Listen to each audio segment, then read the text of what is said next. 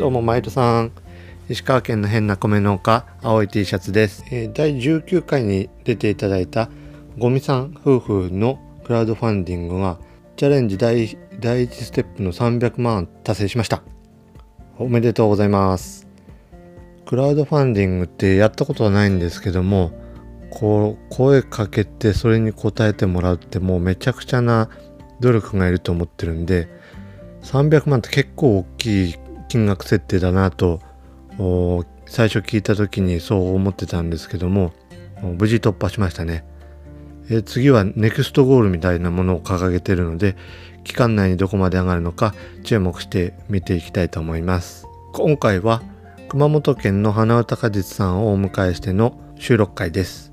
以前収録した2時間ぐらい雑談した中の後半なのでもうなんか雑談中の雑談っぽい感じにはなったんですけども農業経営の適正規模みたいな話をちょっとしたりしてます。適正規模って結構難しくって今自分のできる最大の面積って思っていてもうちの田んぼ作ってくれっていうような声が来たりとかもっともっと作りたいなと思っていてもなかなか農地が集まらなかったりっていうことがあったりするんで自分の思いともう地域の事情みたいなのがそれぞれ絡み合うような一面があります。その辺をさらっと話してみたりしてます。それでは本編どうぞ。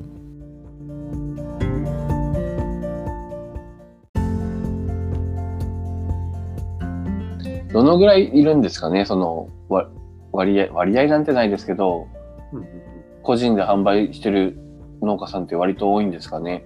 いや、かなり少ないですよね。うんですよね。全体の2割、2割3割とかそんなもんじゃないですかね。うん。うん。まあ、あの、関東の方とかは割と積極的かもしれないですけど、うんうん。消費者近いからですね割と。そうですね。うん。へええーじゃあ従業員さんとかでどうどうなんですか？その収穫が終わってからの農作業には。うちで言ったら、まあ、あの年間で作業できるように、例えば稲刈りした後、うん。すぐに玄米にするもみすりっていう作業を全部しないっていうのがあるんですよね。うんうんうん。えっと乾燥させたもみを一旦フレコンに溜めて、うん。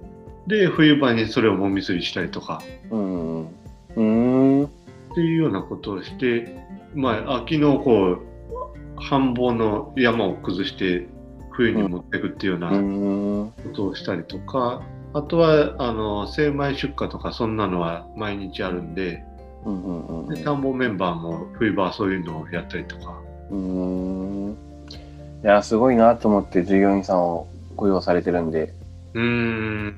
うちは瞬間雇用しかうん短期的な雇用しかしないんではいはいはいはい。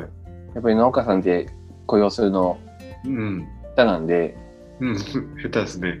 うんなので雇用してる方はもう素晴らしいなとしか言わ思いませんね。うーん。うんそうなんですか。あの、これからの展望として木を増やしてって大きくしたいとかそういうのがあったりするそうですね、そうですね。いや、でも、まあ、規模感としては今ぐらいの規模感だと思います。自分が出納して、一定数を増やしたので、うん。まあ、家族経営で言うと、労働力としてはもう限界はあるんで、うん。まあ、今の、うん、幸い面積を持ちながら、うん。まあ、より良いものを作っていくのがいいかなと思ってますね。うん。うんうん、やっぱり無限無限に思うと広がるじゃないですか。そこが終着点下はないんで、うん。その時に、まあ、なんだろうな。もちろん家族もいますし、はい。まあ子供もいますし、うんその時に、まあ忙しいだけでは終わってはいけないなと思ってしまうんで、うん。いい塩梅でツイッターができるぐらいの忙しさを担保しながらやっていきたいなと思います。うん。バランス感ですよね。周りで果樹農家さんがいて、そこが肺炎するとか、そういうケースってああんまりないですかね。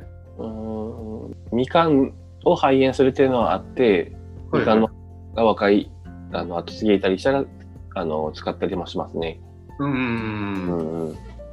で、うちの近くだとビニールハウスが多いんで、はい。まあ、なんとか経営をされてたりしますね。うん。うん。それほどの栽大きい栽培面積を一軒一軒が持ってるわけじゃないんで、うんうんうんうん。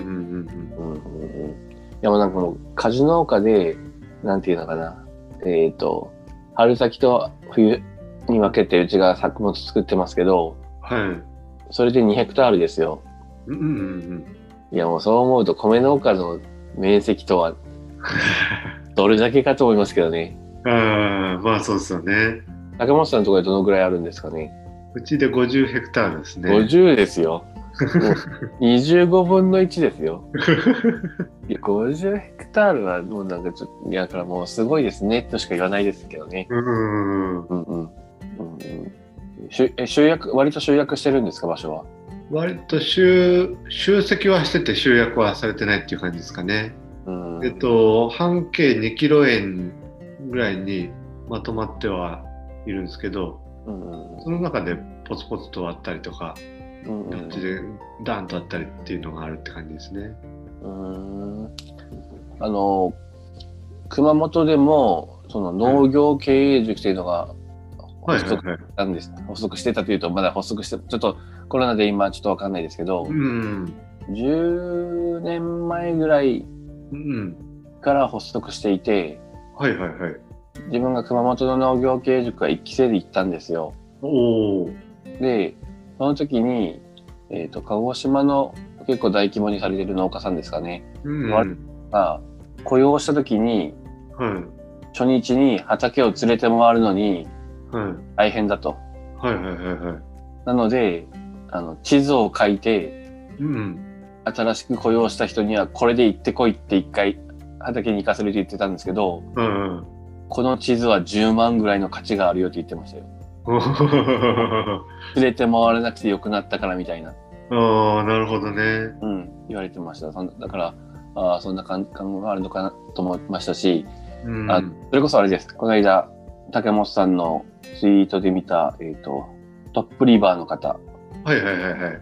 え島崎さんだったかですかね。島崎さん。でこれちょっと言い方おかしいですけど、自分が一期生の時に先生で来られてますけど、うん。その時から死ぬ死ぬ言ってて、まだ生きてらっしゃったのかみたいな思ってますけど、お元気なんだなと思ってます。本当に。元気ですよね。いや、本当に元気でしたね、お話聞いてうると。ん。はでも体悪いんだよねって言いながらはいはいはい。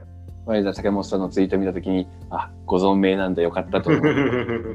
うんうん今、法人協会の全国の副会長をしてて、うんうんいまだに鼻息荒い感じですね。うんうんいや、面白かったですね。レタス作ってらっしゃった、作ってらっしゃった。講師陣すごいですね。鹿児島のやつはあれですよ、えっと多分坂上さんとかです高上さんです。高上さんです。うん。高上さんです。すごいな。いや、でも、いその、今どうなってるかまではちょっと分かってないですけど、うん。自分たちの頃結構力入れて、講師の方呼ばれてたね。